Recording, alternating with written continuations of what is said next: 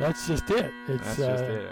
Olsen's a Swedish name, Yeah. and uh, and uh, I I I coined that a long long time ago, well over 20 years ago, and and I just it's uh, you know I'm I'm I'm Swedish. I'm a piper, so Yeah. Have you ever? Um, I've got a I've got a friend John Charles who who's a piper. I think he started on Highland pipes. He he also he plays a lot of small pipes these days, but he just barely like a week or so ago bought himself a set of Swedish bagpipes.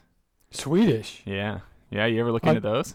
No, no, I've never Yeah. heard of Swedish bagpipes. Oh yeah, man. They make some, they make some cool music for sure. Yeah, there's some. Uh, in fact, it's interesting that like in some of the sort of small pipe groups that that, that you're around in, I, I've in the last couple of years I've come across some Welsh songs that work well on Scottish small pipes that always ha- they they sound so cool. There's something special about Welsh melodies. I don't know. I've never never met a n- I've never met a Welsh song I didn't like, but a few hmm. a few Swedish pipe players have pointed out like, oh, I could have sworn that was a Swedish tune. So like, I wonder if there's some sort of some sort of idiomatic similarity between I- Welsh music and Swedish music. I don't know. I have no clue. Yeah, me neither. I, I, I, mean, definitely don't know it well enough this- to have any th- idea.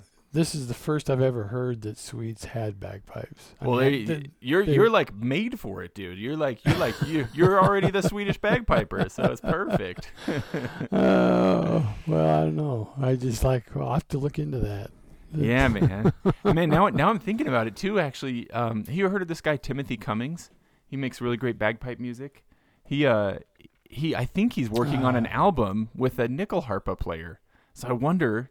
I, ne- I hadn't even thought of it before, but I wonder if he pulls Swedish bagpipes into that somehow. I guess we'll see. They've got a they've got an album on the horizon. I wonder if that'll that'll be something. Anyway, Yeah. this wasn't all going to be about Sweden. Tell me about yourself first of Oh, all. Where, gosh. where, where, Oh. where, where did you grow up, Ted? Did you grow up here in Utah, I- where I am? Or? Yes, yes. I grew up in Bountiful, In Bountiful, huh? and I live in Centerville now. And um, North Utah. That's, Yeah. That's the part. See, I grew up down in South Utah County, so I guess kind of the middle of Utah, but in so many ways feels like southern Utah because until you get pretty far south, it's like just tiny towns, you know? right, right, yeah. So yeah, I I uh, spent pretty much my whole life in this area, Yeah. um, and um, uh, I get you know as far as piping goes, um, it's all Andrew Morrill's fault. How many people in the world do you think could say something like that? It's Yeah. all Andrew Morrill's fault. It's, it's all it's, it's all Andrew Morrill's fault. Uh, Andrew and I went to high school together. oh, and, gotcha. uh, In fact, we even dated the same girl. hey, hey. And uh, and and I think that's how we. In fact, that's how we met. Okay, now hang on a sec, Ted. I wasn't expecting an opportunity this early, but if I All right. may, Sure. I've I've got an excerpt from this lovely uh, uh, essay that you wrote.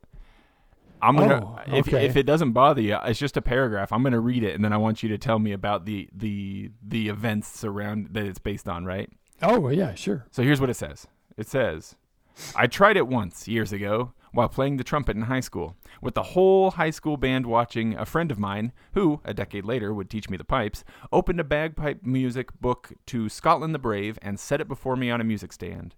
In front of almost every no, sorry, in front of almost every note was a group of grace notes hanging there like a bunch of grapes.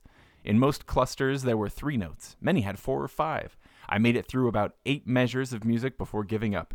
Sight reading it on the trumpet was like driving a minivan over a boulder field. My friend looked at me blankly and said, "Well, that sort of sounds like it." Was that Andrew? Was that Andrew Morrill? Is that the? Is that is that what was going on there? yeah, yeah, that's Andrew. It was, I, it's, I can remember like it was yesterday.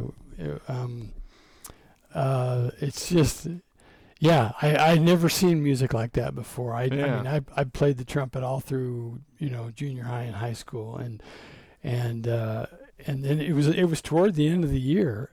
Um, yeah, our senior year of high school, and uh, and the band director wanted Andrew to come in and you know kind of demonstrate the pipes, and Mm. and and then he said, "Hey, Ted, come on down here and take a look at this music." And and and, and we were friends anyway, so I went down there and looked at this, Yeah. and I thought, "Holy, holy cow!" And, and what I played on the trumpet sounded nothing like Scotland the Brave. Yeah. I mean, it was just. I mean, it, like I said, it was just a big minefield, and and um, and I remember Andrew looking at me, just kind of like, "Well, yeah, all right," you know, uh, that sort of sounds like it. Yeah. But yeah, yeah, that was that was Andrew Morrill. He, yeah, we. Uh, I, I mean, I liked the bagpipes anyway, sure. you know. But when I when we became friends, our senior year of high school, it kind of, you know, I kind of got into it a little bit. In fact, in in fact, now that you mention it, it's um, and this may, it, it's been 45 years to the day that I went to my first. Whoa, Scottish to the festival. day. Really? Yes. Wow, look Yes. at that. In, in uh, um, it was 1978. Yeah. And uh, June 17th, which was a Saturday, Mm-hmm. 1978, uh, I went to my my my first Scottish festival, Yeah, look at that. and, yeah. and and that's a week from today. yeah. Yeah. And so we've got we've got um, it's it's exactly 45 years, and I would only know that because I wrote it in my journal. Mm-hmm. Mm-hmm. And so I don't, uh, I don't feel like Ted. I don't feel like having dated the same girl always turns into the two guys being good friends. So what? It's how, kinda how, funny. how did that happen? Well, uh, there's this girl that I had known for years. Um, I dated her a little bit in my senior year of high school. We were Mhm. and we were good friends, and um,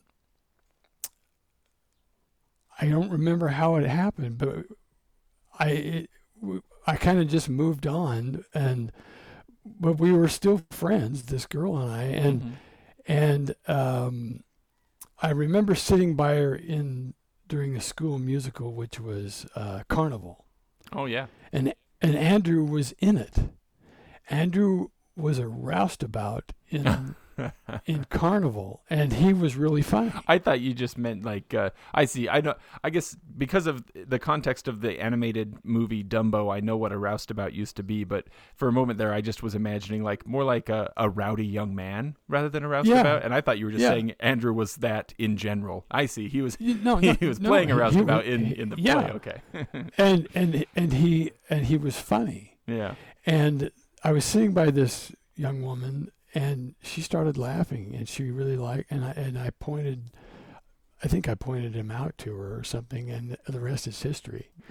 And Did you ever um, regret that? No, not at all, not at all, not at all. No, I didn't. Uh, um, and I can't, I can't really put my finger on exactly when we started hanging out, but we just did. Yeah. And and um, and so that after we graduated, that in June, on June seventeenth, uh, I went to the Scottish Festival. It was up, Yeah. up at Westminster, Mm. and um, and Andrew took two first place uh, in in competition. Yeah. I, I and um, and and so uh, it was kind of you know I, I was kind of like um, for a while uh, the band groupie. Um, over the years, I um, the next I would you know I, I'd see him at the parades and and uh, I went to a couple of more Scottish festivals and stuff Mm. but it was in 19 in 1988 summer of 1988 i think uh, i was at a funeral that the utah pipe band had played at and um, andrew and i were talking and he said you know you ought to you ought to join our band. Mm-hmm. you could you could be a tenor drummer. And i thought well okay. You know there was kind musically speaking i wasn't in any band you know I, w- i'd been playing my trumpet but i yeah. uh, I wasn't in any band, and so there was kind of a hole, and um, and so I thought, yeah, yeah, well, okay, and so I I started tenor drumming, and um, that was kind of fun, and and I but I would go to band practice and uh, watch these guys sit around the table with their practice chanters Mm-hmm. and I was watching their fingers, and I'm thinking, that's fascinating. I could Mm. I could do that. And so I got myself a practice chanter and and started taking lessons from Andrew. Was there was there like lingering curiosity about that fateful day in band class where like was it like a desire to crack the code of those bunches of grapes as it were? No, not really. I mean, Yeah. that was I didn't even really think about it then, and it, and of course then I had no clue whatsoever. Back in 1978, I had no clue that I would ever do this, Mm-hmm. and uh, it just kind of it just kind of happened, and um, and so I started taking lessons from Andrew, and around 1991, um, I got my first set of pipes. Mm. In fact, in fact, eh, we like to joke around it. it. My pipes arrived about a week or two before my second daughter did, Oh really? and my wife couldn't tell which one I was. Which more one you loved more? It- and and and so it kind of took off from there, and um, and I've been so it's been some 32 years or so yeah. uh, since I've started piping. Hmm. And, and and still still going today? You still playing with Andrew there at uh, Wasatch and District? Yeah, yeah, yeah. We're still. I'm. I'm in the grade four band, and I will probably always be in the grade four band, and that's fine. Um, uh, and yeah, we're we're still we're still playing. What what was And, the? Uh, oh, go ahead. Sorry. No, I'm. Uh, that, yeah, we're we're just it's we're just plugging along, you know. Yeah.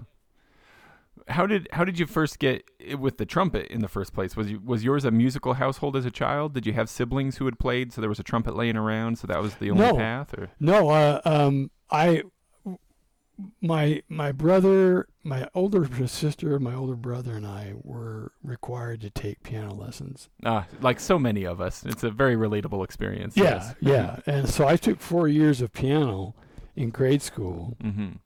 and then my dad said, "Okay, well, do you want to play anything else?" And I thought I was going to be a drummer, Mm. and my dad was a drummer, and but here's the deal, uh, it was a flash of inspiration on his part, and he suggested the trumpet, Mm. and um, and I thought, well, okay, yeah, I mean, that's that's that sounds cool, and and um, Had the Uh, had the trumpet been like a cool instrument in your experience up to that point, or was it kind of more like, well, that's a marching band thing, and I guess I'll do. I, I mean, I guess when I say cool instrument, I just mean like, were you casually listening to trumpet music Well, already? Or I I was casually listening to jazz. yeah, gotcha. I, I mean, and, and to marching and, and other music. My Mhm. dad, I was raised on the Mills Brothers and the Ames Brothers Mm. and a few uh, folk singers. You know, my dad listened to these. Mhm. And, um, and um, so I, I wasn't really that versed in jazz, but I, I was familiar with it. And, and, um, and there were a few other guys in my neighborhood who were trumpet players too. Mhm. And so we all went down to the junior high school band together, and uh, and um, I was taught by uh, a man by the name of Dan Rich.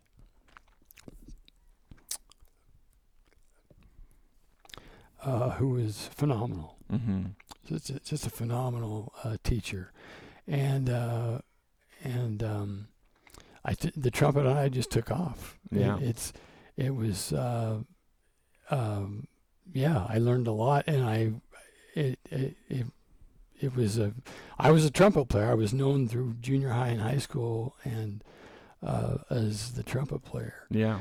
and um, so it's been it's been kind of um, you know torn between two lovers thing. Oh, and, I've, yeah. and and a lot of my friends know about that. It, it's um, uh, when I started playing the bagpipes, uh, my trumpet was in up in the closet, you know, on the shelf, and um, and uh, I spent much more time with the pipes. But then I would pull my horn down and play a little bit, you know, every few months.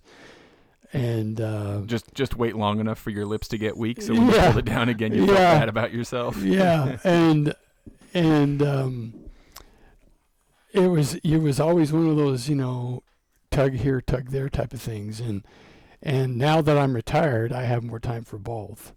And I've I've I've, I've been playing my trumpet more also. Yeah. But it's still, you know, kind of a battle. Did you ever Mhm. hear? Um, there's a band called Brother out of Australia that uses bagpipes quite a bit. They have a song called Mr. Maintenance that puts together this really great trumpet solo with some bagpipes. Oh no! It's, I, it's no, so I'm- good. It's gotta- worth, yeah, worth worth looking up on the internet. Brother. Mr. Maintenance by the Mr. band Brother. Yeah, Mr. Maintenance. yeah, it's so great. It's just great, just awesome. Both the Yeah. trumpet, the the bagpipe playing is really impressive, and the trumpet's lovely, and they go together real nicely. Oh my gosh! Well, that's great. I'll have to check that out. I, I feel like very uh I feel that I can relate very much to your experience thus far, Ted, just because my, my trajectory was also required piano lessons, then trumpet, and then bagpipes, and through through throughout my life since then, it's been like this. Well, I'm spending a lot of time on bagpipes, but I sure miss playing the trumpet. I wonder if I could find a way to play trumpet more. You know what I mean? Like, Yeah. uh, especially when you find a pipe band, it's kind of I, I don't know. In my experience, anyway, it's hard to find a similar kind of thing for trumpet. You know, like a community group to go play with Well, with. no, there are community groups, and I've played with lately. I I've played with one, and uh, they're they're if you look, there. I mean, I'm sure there's plenty in Utah County, Gotta be right. and and uh, there are several in in in Salt Lake County and and Davis County. Have you been getting together? Is it like a big band kind of thing, or like a like a park gazebo kind of group that you're playing? yeah, with? it's a it's a concert. I mean, the one I've been playing with is Mhm. a concert band. Yeah. and uh, they play you know some really interesting concert band pieces, Mhm. college level pieces. Mhm. You know, these are, and um, uh, so I've been I've I've been doing that too, Mm-hmm. and uh, so it's kind of striking a balance. So you're either practicing for these these concert band performances, or you're practicing for your pipe band competitions. Right. Yeah. You know. It's keep, uh, keeping you busy through retirement, right? yeah. Yeah. Does your does your daughter still to this day wonder which one dad loves more? Like, Well, my, you know, my kids grew up uh, really with their dad playing just the pipes. They Yeah. never really saw me in a band with the trumpet. oh, I, I just meant like, uh, does she wonder why you don't visit more often because you're so busy getting ready Oh. for for Oh, other stuff with your pipes? No, they no, they're all they're all good with that. yeah. they, they're. I make time when I have to. So Yeah. I yeah, yeah. It's it's. Uh, it, we're we're a musical household. My my wife's a clarinetist. Both my daughters Mhm. are are vocalists. Uh, one's trained in opera. Uh, oh wow, yeah. And um, uh, and then the, of course I'm a trumpet player and a and a bagpiper. Well, what about writing? Because I mean, reading through that essay, it was uh, it was a delight to read. So it was obvious that you were somebody who enjoyed writing. Because somebody who somebody who enjoys writing is going to write in a lovely way. You know what I mean? Well, well, funny you should mention that. yeah, I made my li- I made my career as a writer, Mm. uh, um, and uh, as a as a copywriter, and um, so yeah, and I still do write. Um, I, you know, I, I- and I, and I edit. I, Is, is that um, something that also existed from childhood? Like just as early as you were Yes. playing trumpet, you were also Yes. writing. I've yes, I've always written um, something. yeah. you know, usually short stories. Um, and so I've always been writing. I've it- and and it's been you know I've always wanted to be you know I wanted to be an astronaut. I wanted to be a psychologist. I want to Mhm. be a marine biologist. I want to be a truck driver. You know, and uh, but in but I've always but I've always been a writer, Mhm. and so um, that's just the way it is. Yeah. And uh, I'm, and so it's it's either writing or music. So so in spite Um, of making a career of it, you still love it. That didn't kill the that didn't kill the beauty of it for you. Uh, it's different. You know, I Mm. don't I don't do much copywriting anymore. It's more um, it's more uh, fiction, and Yeah. short stories and and um, novels. Do you feel And like you're so- kind of a um oh I don't know like Chronicles of Mars kind of guy, or more of a like Pat McManus kind of guy?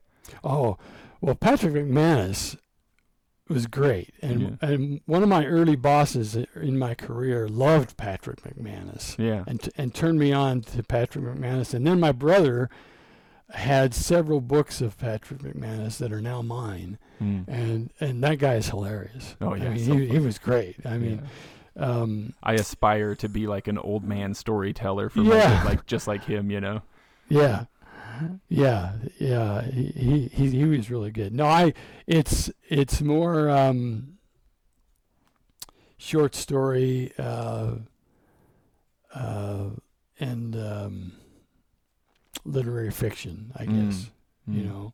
Um I, I guess if I were to name some of my favorite authors, um, Herman Wouk, uh, David Guterson, uh, Snow Falling on Cedars, um, uh, oh, well, you, now that you ask me, they, they all drop out of my mind. Naturally, yeah. Uh, No, Charles, fresh. Frazier, Yeah. uh, um, Joseph O'Connor, um, uh, you know they they there's some re- there's some really there's some really good ones out there and, And- uh, they're all inspiring. Ted, when you when you as a writer, when you read, are you the kind of person who like has one book that you're working through until it's done, or do you have books just all over the house and in your car, and you're just like, are you forever in the middle of eleven different books? N- n- hardly eleven, Mm. no, n- hardly any more than two or three, Mm-hmm. and usually just one. Mm-hmm. uh, if if if I'm if if I'm writing if I'm reading more than one book, probably one of them is a fiction, and the, the other one is probably a craft book Mm. that's talking about writing. Oh, interesting. You know, there. Uh, yeah. How- so How how meta does that get? Right to be like reading a book that was written about the act of writing things that can be read. yeah, yeah. Well, you you get into that after a while into craft Yeah. books and Yeah. and to keep up on things and and new thoughts on how how fiction is evolving and stuff like that. And and I'm you know I'm I'm no master by any means. I should I should um I'm still I'm still learning. We're all learning. Well, the thing, the thing, Ted, I guess, like, I really enjoyed reading that essay, and the thing is, like, toward the end of it, you mention this thing where you say, um, you say, I have considered that I might be a better writer if I sold my pipes, and I could become a better piper if I just quit writing. It simply makes sense to commit to one thing and excel at that. In music, literature, sports, stage, we've seen the inspiring results of such tremendous focus. But I have made people happy with both my piping and my writing. If I were to quit either of them, there would be fewer such people in my world. I'm perfectly willing to waffle in the hopes of making more. And I Yeah. it feels so relatable. like I don't think you're the only one. Like like pipes are a thing that like take a lot of time and focus and money, and so I think a lot of us like you have to be kind of obsessive in order to get that deep into this hobby anyway. And I suspect that a lot of us have had this experience of being like, I should just sell my bagpipes because I can't. I don't have room for the other things in my life as well, or or burn them or something, you know. And and uh, and so it just felt so relatable to read that, you know, like Oh, well, good. Thank you. I, I appreciate that. It it's it is still true. You know, you mm, you just like um uh y- yeah you, you you you have to divide your time up and and and for me I structure it now that I have more time I I have to structure or else I don't I don't get anything done mm, and um so there will be times there will be days when I practice my trumpet there will be days when I practice my pipes and uh and and every morning I I do some kind of editing or writing mm. you know, um, and that's just the way my things are things are turning out. Uh, Do um, Do you do you have strong feelings, Ted, about um like the mediums for books? Like I, I just I hear people talk about like potential benefits of reading strictly on paper versus an ebook, and, and then there's the convenience of having something that's on your phone or tablet, etc. Right? Do you, do you have any Yeah. strong feelings about that? About like the physical space of of ink Well, on paper or anything? yeah, I would. uh, I'm always preferring a physical book. Mm.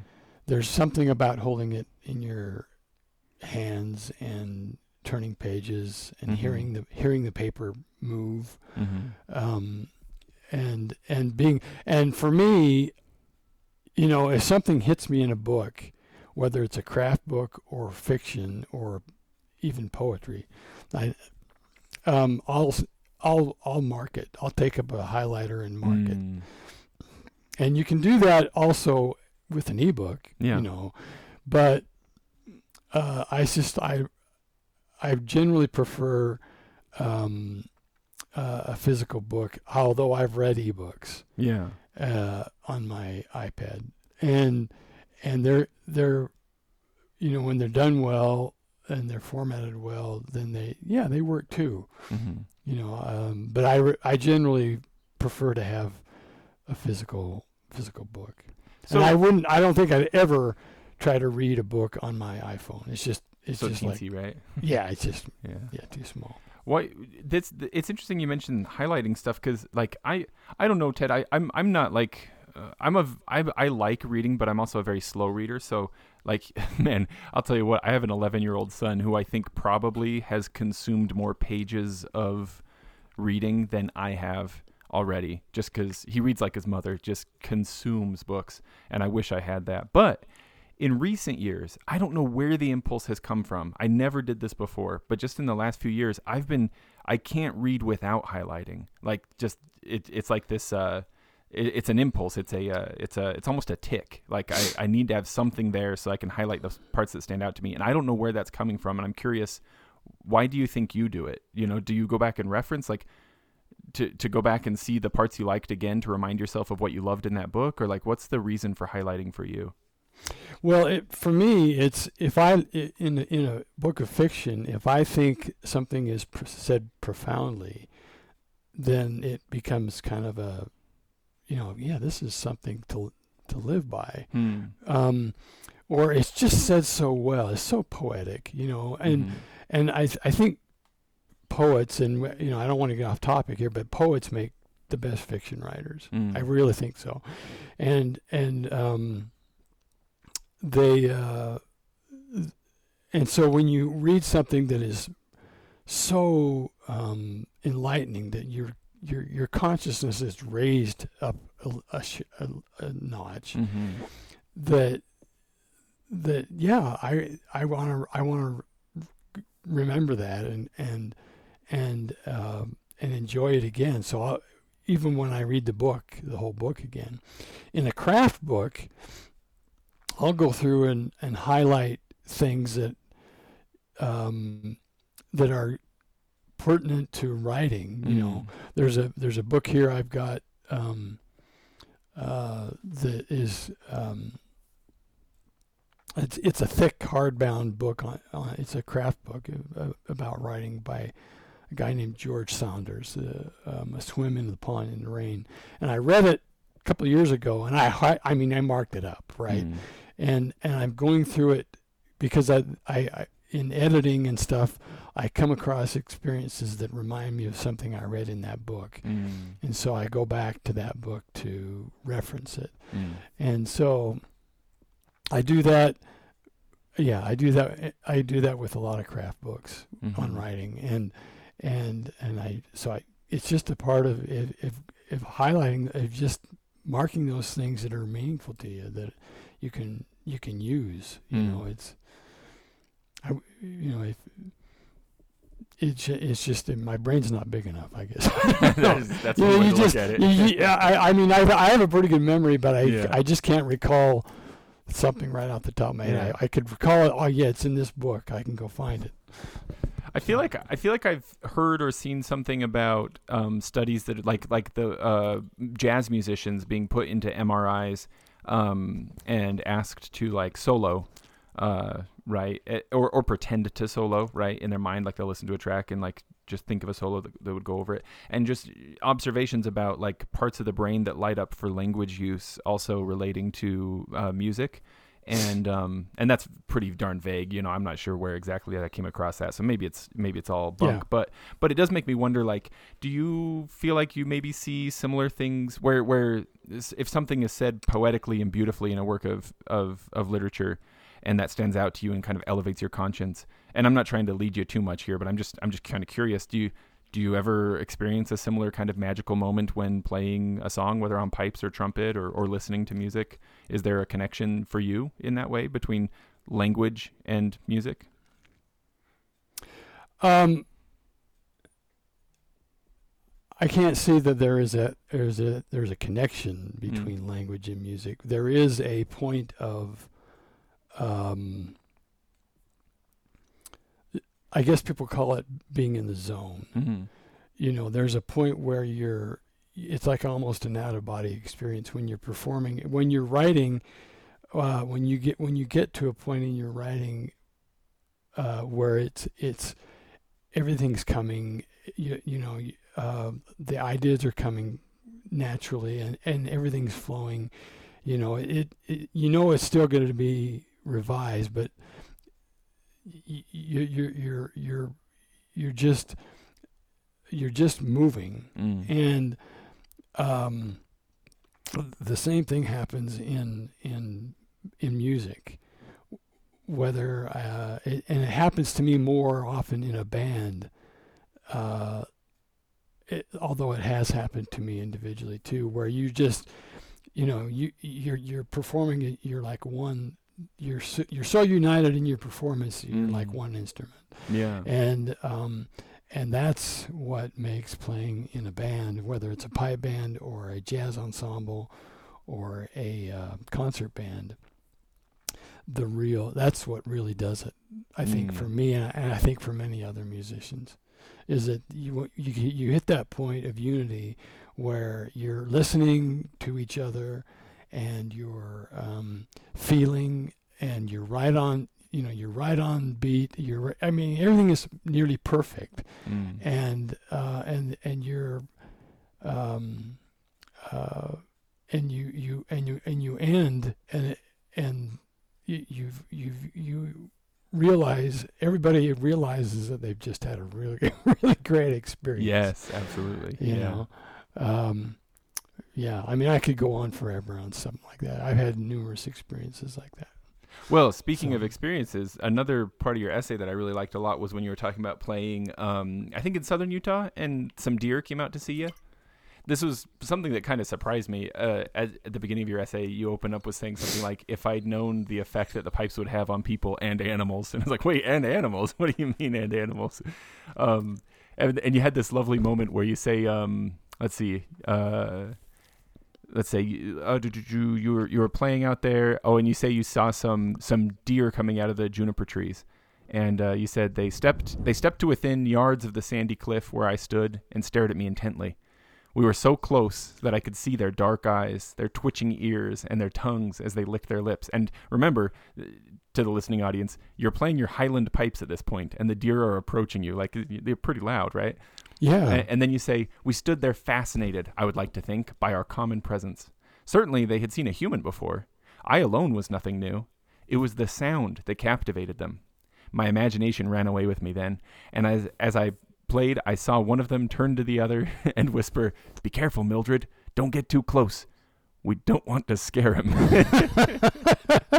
Which I thought was like so delightful, all on its own. Anyway, there was like something of something of like the Far Side comics to the scene in my head as well. You know, yeah well the thing is though and and i think in that same essay i wrote that a bagpiper in a park is like a deer in the woods mm, yeah, yeah, because people will come up to you and you you know I, I play in a park near my home and numerous times people have come up to me and they stood they stood a few yards off mm, and watched yeah, and uh, and they kind of come up and and start asking questions, you know, and, and you get this opportunity to uh, explain the bagpipes, you Yeah. know, and I and I and I love it every time I do it because bagpipes, you know, have taken it on the chin so many for so many years.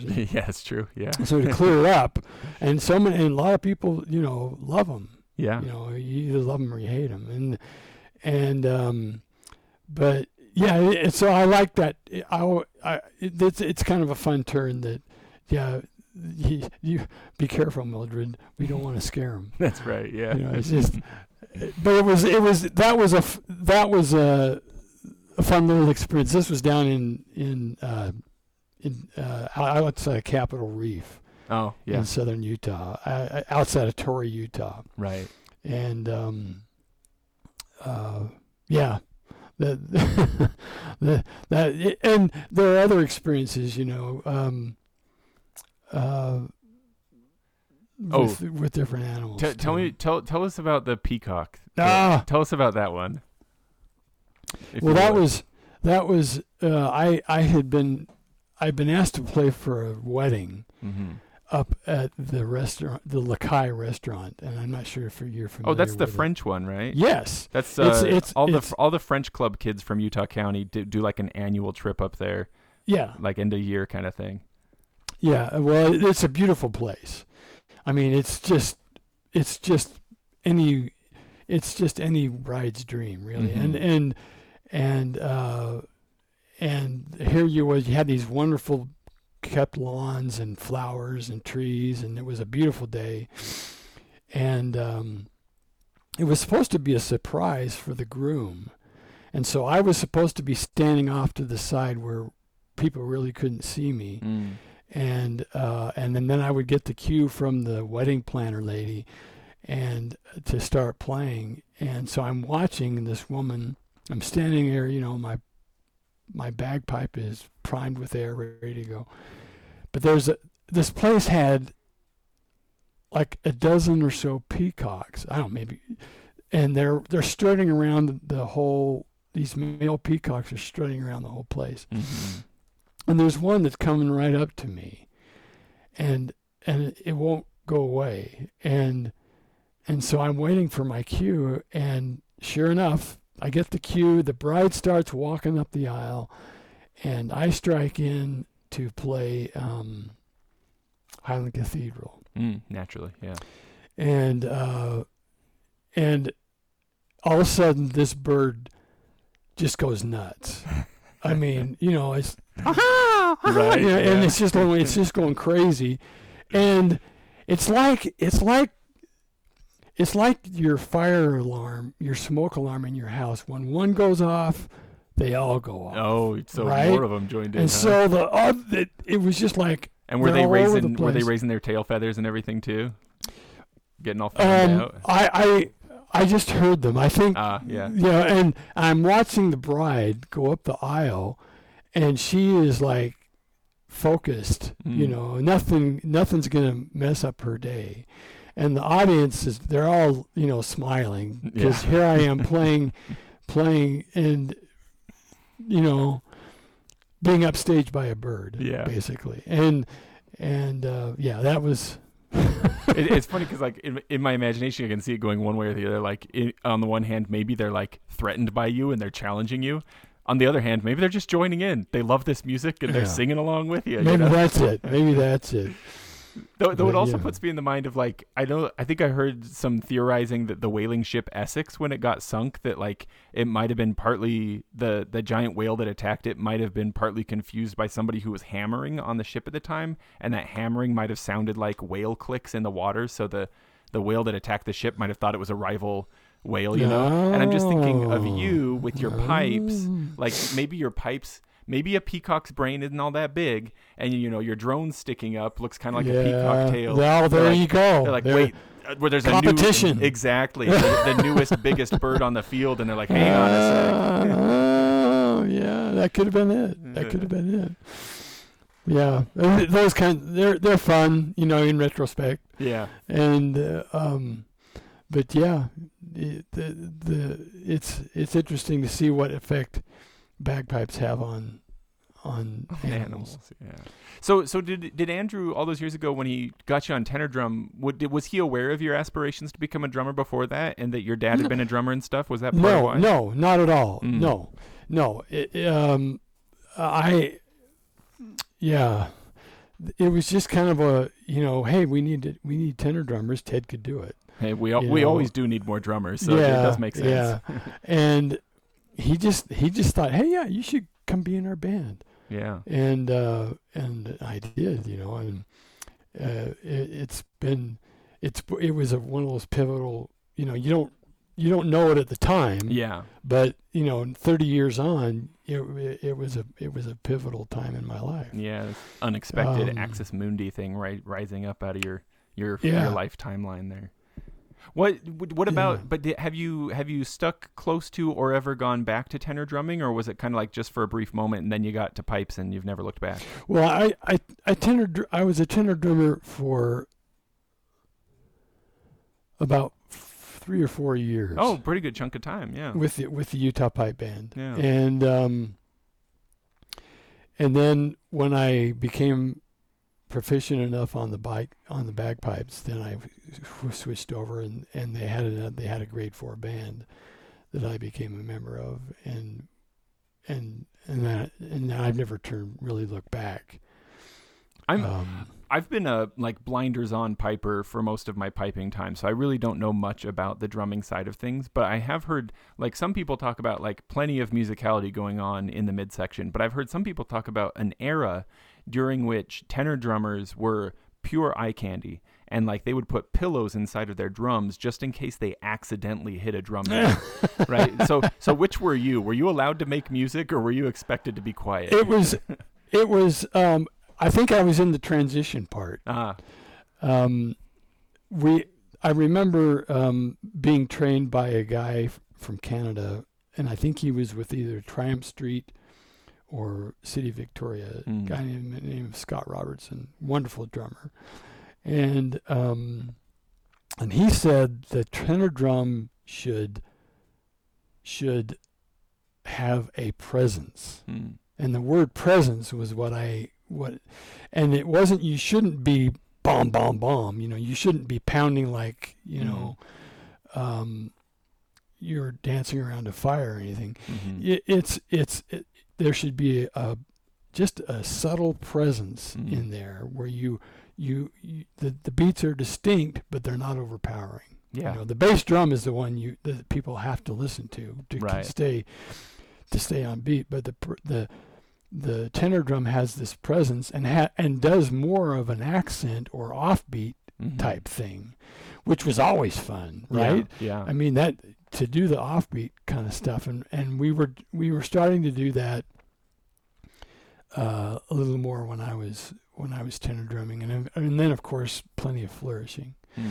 and um, and uh, and then of course, but and I know other people feel differently, but to me, and I'm you know I may take it take it from all kinds of drummers. Piping is infinitely more enjoyable to me than tenor drumming. I- hey, takes all kinds, right? yeah, I, I mean, and not to not to you know, I I've I've seen wonderful tenor drummers, and there are drummers in our band who are great tenor drummers, and they're doing their their job wonderfully, hmm and and they do and they're doing some cool stuff, you know, as far as the accents and the and the um, the uh, uh, oh the the word escapes me, um, but they're doing some great things Yeah, for sure. and Absolutely. and uh, but I, but I I'm yeah.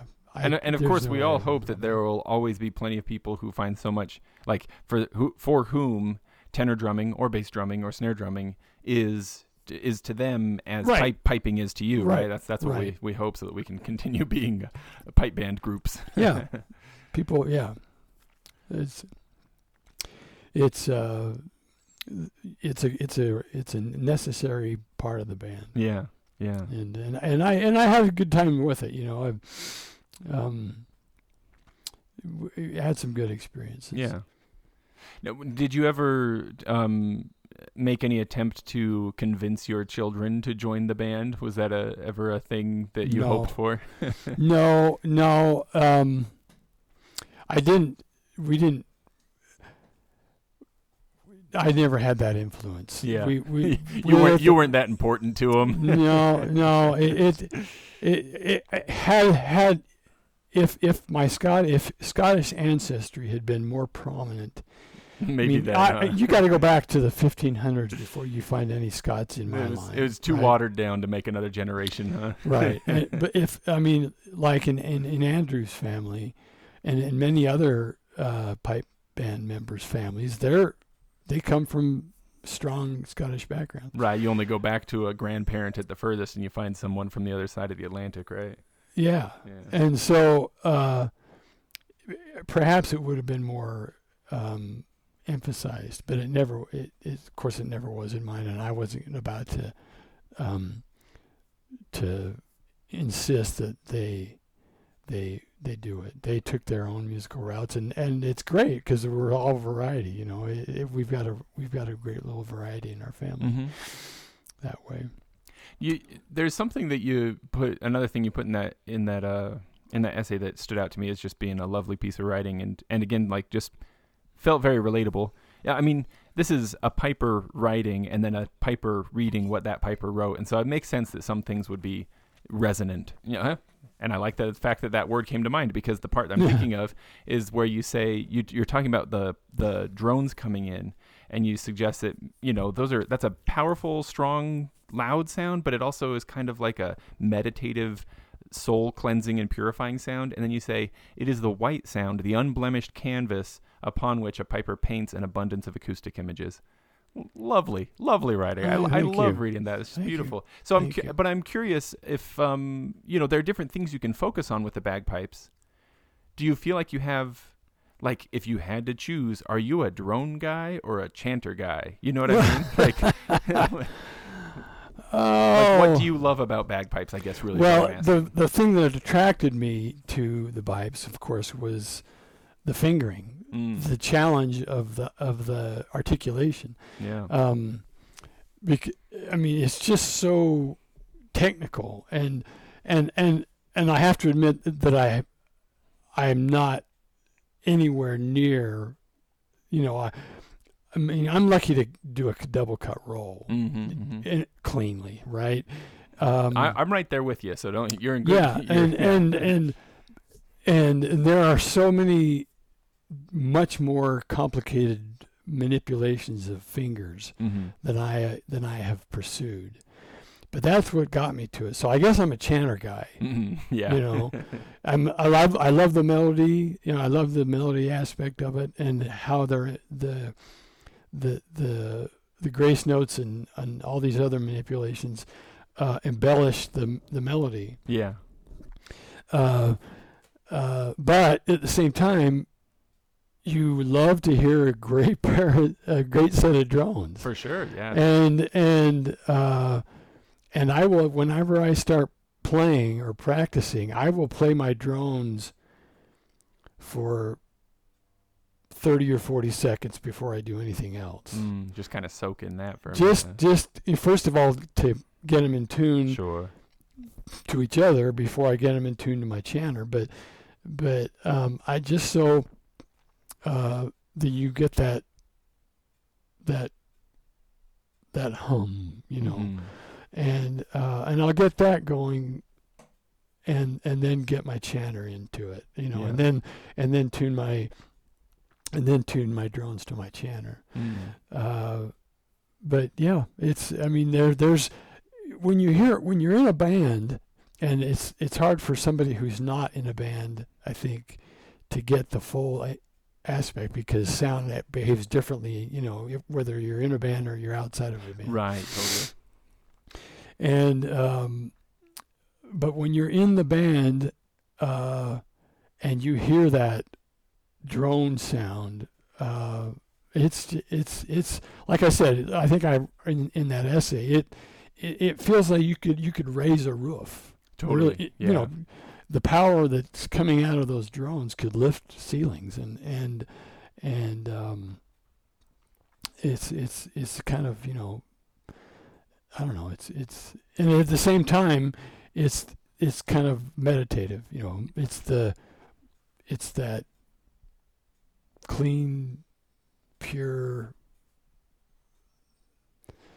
it's hard to you know put it into words but, it- but it's no, a- but it's don't a- worry because I it's think it's it's that clean, pure, um, you know, absolutely. meditative people get into. Yeah. Yeah, that's So- um you're you're you're preaching to the choir in so many ways. So, you know, I'm sure we since all of us are into this, you know, we're probably all just like nodding and smiling like, "Yeah, man, totally. yeah, exactly." Yeah. I, I I do I do get a little a little bit um uh, a little a little hippy dippy with it. I like I like thinking about the the possibility that we might be resonating with uh, some uh, ultra low unaudible inaudible Oh, frequency yeah. coming from Some- uh, Betelgeuse out in the outer Yes, space or something. yes, you know? somewhere- Yeah. Yes. The- 50 years from now the the you know the the the the the world the 2011 world championship will come back to us from somewhere Yeah, totally, universe. exactly. Yeah, yep, yep. If, and if we could visualize, it would be like the most intricate and beautiful mandala, just like emanating from from some spot in outer space that it's bouncing back to us from. Yeah. yeah. yeah now we're getting star trek Here we go. It's life, but not as we know it.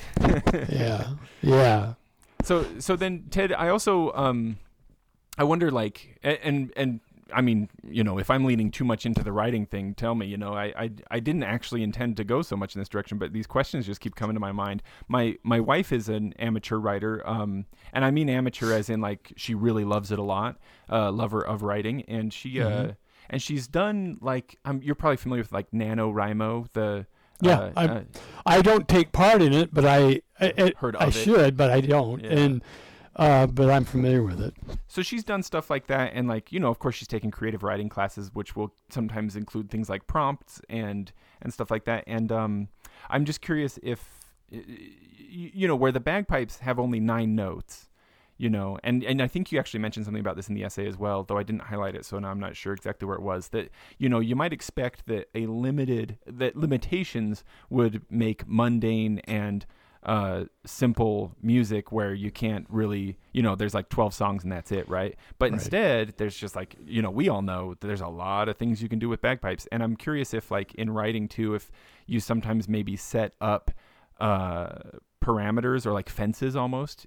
Like, do restrictions force creativity? in a way? Yes, yes, they do, and I learned that in my career. Mm. Um, uh, they do because if you in and you have to have those, I think, Mm. to really because if you don't, your writing could go anywhere. It, it, it could be without Mm. shape or or um, and it, it does you you you kind of have to put parameters or or boundaries Mm. on what you're doing uh, to force you to look at um, new ways of of expressing. Mm. And so there is there there yeah there has to be some kind of um, some kind of uh, boundary. Mm. Uh, I, I don't know. I'm not sure uh, how be, how best to express it, but they I, I it, it's it's kind of counterintuitive initially when you think about it because you think oh I should be able to write anything I want, but Yeah. but unless there's some form to it, it can't be digested. It can't be consumed, and Mm. and and people don't get it. Mm. You know, they ha- it's true with uh, it's true with in many cases with poetry. It's true with um, with uh, with sto- with uh, stories and novels. There has to be some boundary where this story ends. Mm. And although in reality the story may go on, there are there's a there's a frame where the story starts and ends. And Yeah. and and um, and you have to kn- know where that is Mm. for for other people to to appreciate it. And and the, going back to the idea of sparking creativity, of, yeah, there. y- It's that it's that it's that boundary that makes you look at things alternatively Mm. and and come up with new ideas. Hmm. Are there um are there any tunes in particular that stand out to you that you have learned on the pipes that have been you know especially enjoyable or that uh, you know are just really special to you that you really like especially and also are there any tunes that you've heard that you like so much you would like to learn them but have not yet learned them You know, the, there's a couple of tunes that I heard Ross Morrow play once, and I can't even remember them. mm-hmm. I wish it, uh, I asked him the name and I forgot it because he played it so well. mm. And um, um, uh, the t- well, my my favorite tune is a tune is a hornpipe called Jimmy Blue, I don't know Uh, if I know that one. four part harm, hornpipe. Uh, I heard it. I had it on a tape, um, and I think it was Triumph Street that played it. Uh, and I just loved the tune. I I played the tape over and over and over, you know, for year for a long time, not necessarily years, but but and Andrew finally gave me the sheet music to it, Mm-hmm. and I learned it, and it's one of my it's probably my favorite tune. I'm gonna look it up. I'd like to know. Yeah, it's a great tune Yeah. and um, um, uh, of course, you know, oh, there, If it if it makes you feel any better, Ted, I am terrible at remembering tune names. yeah, I, I, I mean, you- I could tell you if I wasn't an, on an interview. Of course, totally. Yeah. You know? Yeah. Um, th- uh, um, trip to Ballymena is a, a is another fun one that I we I learned from that Andrew taught. Uh, trip to Ballymena and Poison Dwarf. Uh, those two go together real well. Um, I, I I haven't heard Trip to Ballymena, or at least I, I don't recall. Now, the Poison Dwarf, though, that's a title you don't forget once you hear it. So Yeah. uh, there's uh, tripping up the stairs, and Oh, uh, yeah. there's an, there's another tune that goes with it that I learned from a, another friend of mine that I can't remember the name of. Are, are you Uh, um? Is your learning style strongly sheet music versus ear, or is it a blend? Yes, Gotcha. yes. Uh, most of most of it is sheet music. Tunes like uh, Highland Laddie and um, I've never I've never I've never seen the sheet music to Mm. that tune. I've just played it so many times in mass bands that you know I just play it, Yeah. Yep. although I don't like it. But um, uh, oh boy, uh, of course Highland Cathedral is a it's a it's a wonderful processional and it's so it's so versatile that you Yeah. can use it for anything. Um, And, and I don't feel like I, you know, you mentioned that you know Highland. Wait, it was Highland Laddie. You just said you don't you don't particularly like, right? right. Yeah, Uh-huh. and and the thing is, like, I think all of us have like one or two, at least a, a few of the common marches that we just would prefer not to play. You know, it would depend from person to person; they might be different, but we all kind of have some tunes we get tired of. I don't feel like Highland Cathedral ever gets any kind of hate. I think probably all of us have been playing it for a long time, and it's still great. It's just a really good tune. Oh yeah, and it's yeah, it's easy to learn. It's just it's got this majesty to it that that uh, I really like. Especially when the drums are going too, right? That, that, that, that, that, Yeah, that- yeah, that- it just is so nice. yeah. Uh, we played it with the Tabernacle Choir. oh um, yeah, you got man. I ye- I, years ago. sometimes I forget about that. You guys have done some cool stuff with that giant choir there in Salt Lake. That is, that's Yeah. gotta be that's gotta be a lot of fun. Yeah, that that was a real rush. Uh, um, this is back in 2005, Mm-hmm. but um, um, I wish I I wish I could just pop off all my favorite tunes, you know, to name them. But um, Well, y- you know, like just last night, Ted, I was in my backyard playing and just thought to myself, how silly that like several of the songs I played, I should say tunes that I played, right? Several of them I've been playing for like 20 years and I like them and I have no idea what they're called. I just can't I can't remember. I can't keep the titles and the tunes together, you know? yeah, yeah, um, they they go. You know, it's amazing um, how many uh, they, they you you kind of have to.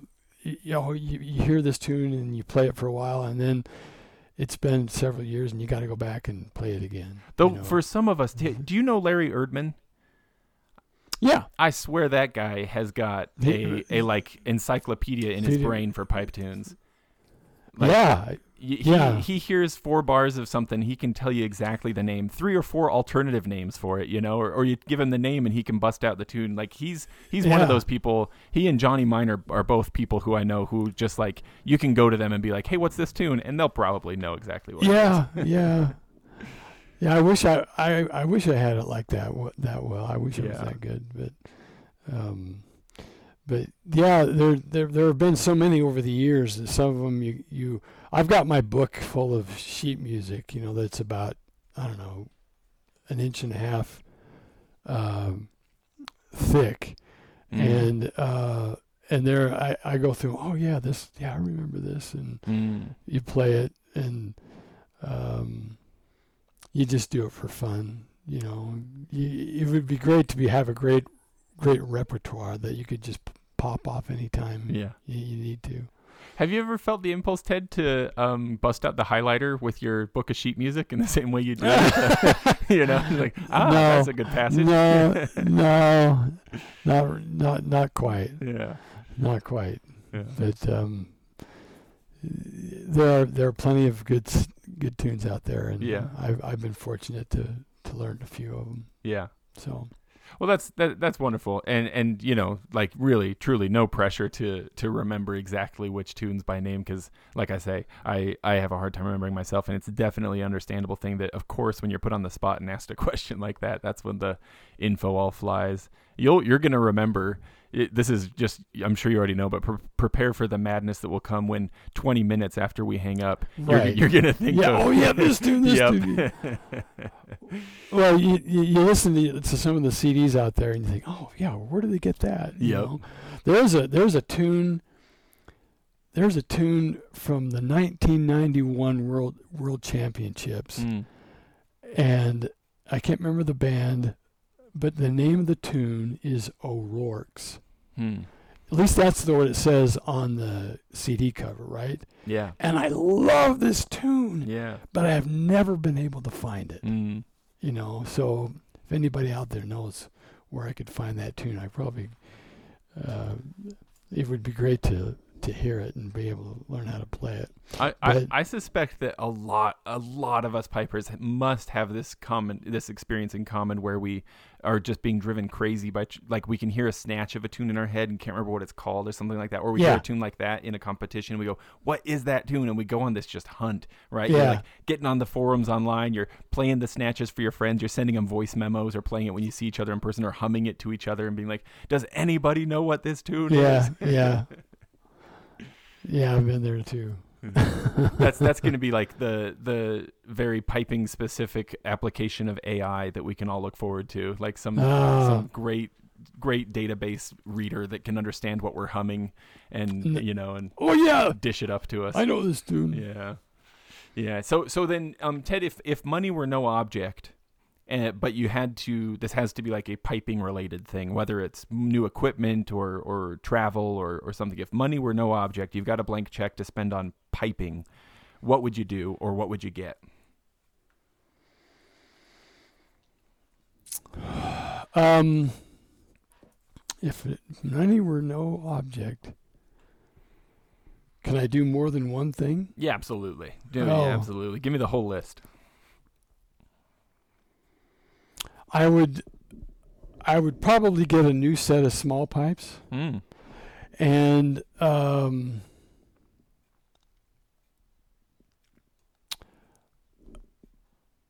I would travel. I would go back to Scotland again. Mm. and uh, um, and listen to. Uh, I didn't not necessarily go to the worlds, but I would I would I would uh, maybe seek out some of the the um, better pipers in Scotland and Mm. maybe you know sit down with them for a bit. I I if, if and and you're you're saying you know this has to be a piping related thing. That would Yeah, that's probably that's right. would- That's that's the one restriction. Yes, that's right. You know, um, Speak, speaking of needing restrictions to f- drive creativity, right? That's- Right. Those are our bumpers yeah, there. Yeah. I would, I would, I would, I would seek out a few of the pipers that I know and and want a few lessons. You And know. and with money as no object, you could pay them handsomely for their time. Right. so. right, And do you have do you have a specific set of small pipes or a maker in mind when you say you get a new set, or you, would it just be fun to have any kind of new set? well, I, and And and I love- I- remember, to- yeah, if you don't say Ross Morrill, if you don't say the Morrills small pipes, they're going to be offended. So just just throwing that out there. yeah, right. Well, it's a shameless plug. It's a shameless Yeah. plug, right? Um, I love my small pipes. Yeah. And and my problem is. It could, it could be variable. It could be me, actually.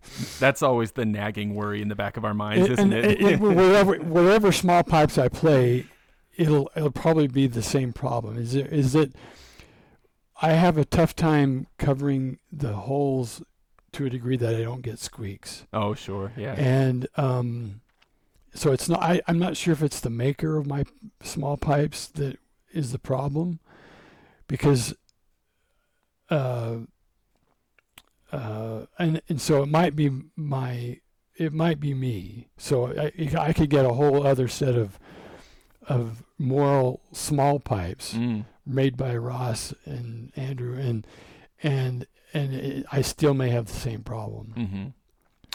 But but I I was playing them the other day and I thought, you know, this is it's it's so sometimes it's just so hard to get make sure your fingers are landing right precisely and the whole you know to not have a squeak. Mm-hmm. It, you can't you you know sometimes you can't even hit these grace notes because you're it, it's just you're it's just, it's like you're battling your chanter Mm. and um and so I, I I'm wishing there would be some cure to that. Maybe maybe I just have to learn something different. Maybe like I'm looking inward now, you know, the problem is me, not not the pipes. So, so maybe the money no object situation is more like pay a top psychologist to do an evaluation with yeah. you. Maybe, well, maybe pay, some pay, pay pay one of the top pipers to help me play my small pipes. There you go. You Oh, know? that that or plas- extensive plastic surgery on your fingers to somehow make them perfect for small pipes, right? Yeah. I've I've heard Mhm. I don't I don't have a, a C set a, set of small pipes in the key of C myself, but they're kind of a hot thing these days. And I've heard some people say that the reason they like them so much is because the finger hole spacing is so comfortable. Mm, Which you know I can I can imagine how that could be. Maybe it feels pretty natural for a, a lot of human hands. That might be the way to go. Could be. Yeah. Now now you grew up here in Utah, Uh-huh. so I maybe can guess, but uh, how do you feel about pineapple on pizza? That's a travesty. Interesting. See, I expected the opposite. I feel like a lot of native Utahns are into it. Yeah, it's just a plain travesty. It's just this. Yeah, pineapple doesn't belong on pizza at So all. you've I had mean, to yeah. grow up in a difficult place for somebody who feels that way. Uh, How many, no, how, many I- times? I- did- how many times as a kid did you look around and just be like, "Can I just get a slice of pepperoni?" yeah, no, I, I mean, I. It's been a long time since I've had pizza with pineapple on it. Yeah, you can avoid it, huh? I, yeah, I mean, yeah, no, I, yeah, I, I've seen it, and, but it's yeah, it's like cats and dogs living together. It's like you know, it's just not natural. it's- yeah, Complete Yeah. pandemonium. yeah, Um, so the uh, I, I'm just so you know, I'm gonna uh, try to start directing us toward a graceful close. So if in the back of your mind you start thinking of something profound to end on, feel free to. But I have a couple other questions first. sure. Um, you do mention, uh, like in the essay you wrote, that you you play in parks f- fairly frequently.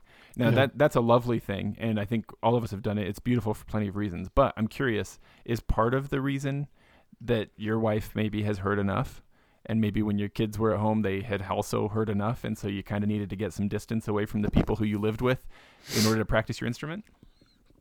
No, not at all. I um, I'll practice in my front in my backyard um, occasionally if if it's just kind of a play to play. Mm-hmm. If I just want to play around and um, i and I, I don't feel like driving over to the park, uh, um, I, I'll go in the backyard and play. My neighbors actually love it. oh, that's great. That's good that you, you Um, ended up in a I- good I- spot then. At least they say they do. And yeah. and um, so I I'll play in my backyard occasionally. But the reason I go to the park is to I, what I what I'm concerned about is that I go, I go to the park to work out the gnarly parts of the tune. Mm. If if I'm having trouble with the part of the tune and I need to repeat that those few measures over and over and over and over and over and over and over again to get it down, I don't want to do that in my backyard because because I like my neighbors. It- That's considerate Right? of you. Yeah. and so uh, I know that they don't want to hear the, that that repetition Yeah. over and over. So I'll go to the park where I'll you know people will still hear it, but it, it's it's it's I I have much more room Yeah. and and um and so I that's where I do a lot of my more serious um, work when it comes to coming overcoming something that's bugging me.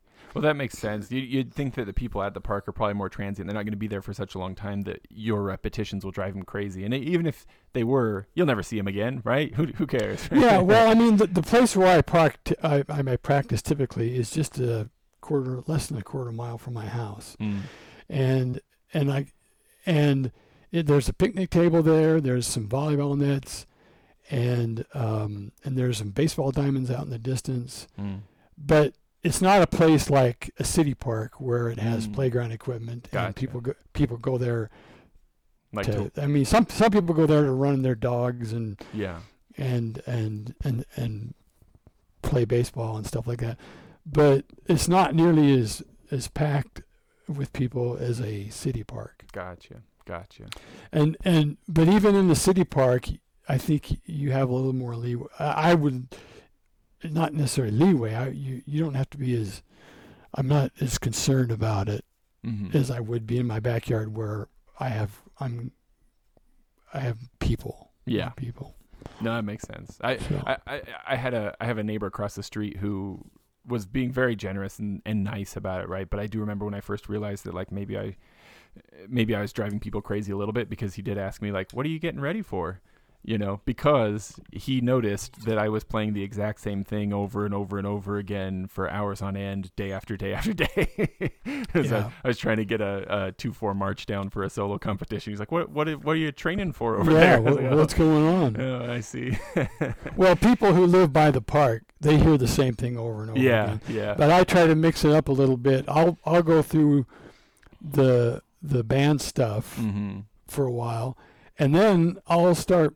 I'll, I'll think, okay, what what what what, what other tune do I want to play? You know, I'll Mhm. play Jimmy Blue. Yeah, yeah. I'll play um, some other tunes. You know, um, Skye Boat Song or Mm, or lovely, yeah.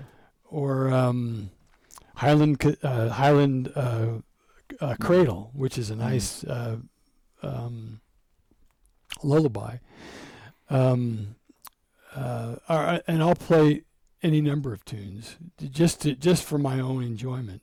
At the end uh, of my of my practice time, Uh, so you'll give them kind of a nice finish. yeah, and I usually end with with Amazing Grace, Mm. typically that or or um, Ode to Joy. Oh yeah, yeah. I, I, I didn't know you could play Ode to Joy on the bagpipes very well until I met a guy who was with one of the Portland bands, Mm. and he was actually from Utah, and uh, we played together during the pandemic, and um, and he he started playing Ode to Joy, and I thought I didn't oh, I, di- I didn't didn't know you could do that, and so I started playing it. Any anytime you can get like one of those familiar, pretty Western melodies that happens to use a what that flat seventh, it's a real relief, isn't it? You're like, oh wow, I can actually do the real thing. Yeah. how fun. Yeah, yeah. yeah, with those with the limited palette on Yeah. which we have to work. yeah. Um, if you if you could go back to any gig that you have played so far in your piping career and redo it, either because it was so enjoyable you'd love to do it again, or because maybe something happened that you wish you could have done better, um, what what gig would that be? Oh gosh.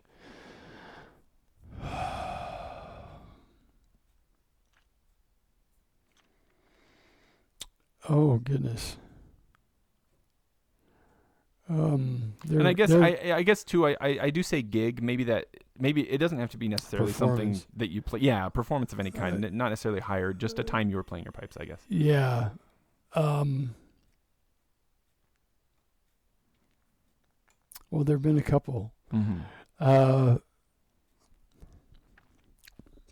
I'll, the, I'll- well, I'll- the tabernacle, the tabernacle choir thing. yeah Uh, here you're standing in you're standing in a hall that's holding that's holding Yeah. 20 21,000 Yeah, tell us about all of it because some of us are familiar, you know, have been to the tabernacle and stuff like that, but some of us haven't. So tell us all about all of it, the, the setting. well it's the, it's it, it's it's this is actually the, the of course the conference center and Oh, it's- that's right, it's yeah. a huge building and and it and it holds 21,000 people and it's this huge stage and but but um, indoors, it should be pointed out. It's, it's not A, indoors. it's not an outdoor you're stadium. you're playing with the Utah Symphony you're playing with the Tabernacle Choir. Which do you know how many hundreds of members are in that choir? It's There's like three three hundred some odd people yeah, in that in it's that a choir. huge choir. Yeah.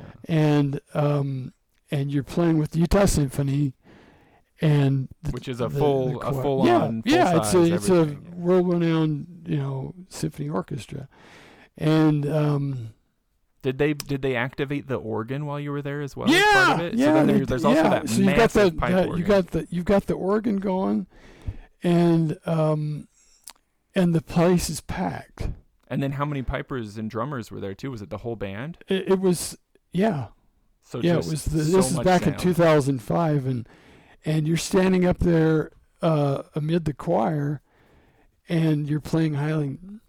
Um, Was it, was it Highland Cathedral? Is that what- you're playing Highland. One of the songs was Highland Cathedral, and uh, the choir director is just you. He, he's pulling it right out of you. You know. Yeah. Um, uh, Craig Jessop, just an amazing guy, and uh, and and they give you this, they give you this standing ovation. Mm, yeah. So I think I would love to have that happen again. And um, on the other hand, uh, last year I was playing a solo Mm. for a church group, and I was I was playing um, Steam Train to Mallaig, hmm and or, how do you pronounce it, Mallaig or Mallaig? Nobody And- knows. It's a mystery. but uh, I love that tune, and I had practiced it like crazy, and I got up there and choked. Oh, I mean, I didn't. I made it through the tune, yeah, but I didn't play it well, yeah. and uh, and I just and people knew it. You Mhm. know, I, I talked to a few people afterward, and they says, "Yeah, we could tell you weren't very happy about it." And so I would, if I could do that again, better. yeah. I mean, I've, I've, uh, the, the next thing I did is after my pipes, uh, after they forgave me for uh, doing so poorly, yeah. we we got together again and and worked it out and started playing the tune wonderfully. You know, Mm. I, I I played Steam Train to Mallaig several times in the park, and um, and played it pretty well. And so um, I w- I would love to go back and do that over. Yeah. Um, and and so those two things. On one end, you had this great highlight of your life, hmm and then on the other end, you had this solo performance where you felt, you know, you you just crashed and burned. Yeah. So I've crashed and burned too. If that makes you feel any better, that looms large in my mind. Yeah. yeah. So yeah, the, and there's somewhere you're in between most of the time. Yeah, yeah. Well, Ted, um, this has been lovely. I've really enjoyed talking with you. And if you don't have anything profound to say to take us out on No Sweat, we can also end with a dirty limerick or a, a ridiculous bagpipe-related knock-knock joke Well, or nothing. But Uh, what, what no, it's it's that you've heard this before probably, but I'm it's it was it was on the bass drum of the Utah Pipe Band for many years, and um, but uh, uh, it's a it's a simple saying, whate'er thou art, act well thy part.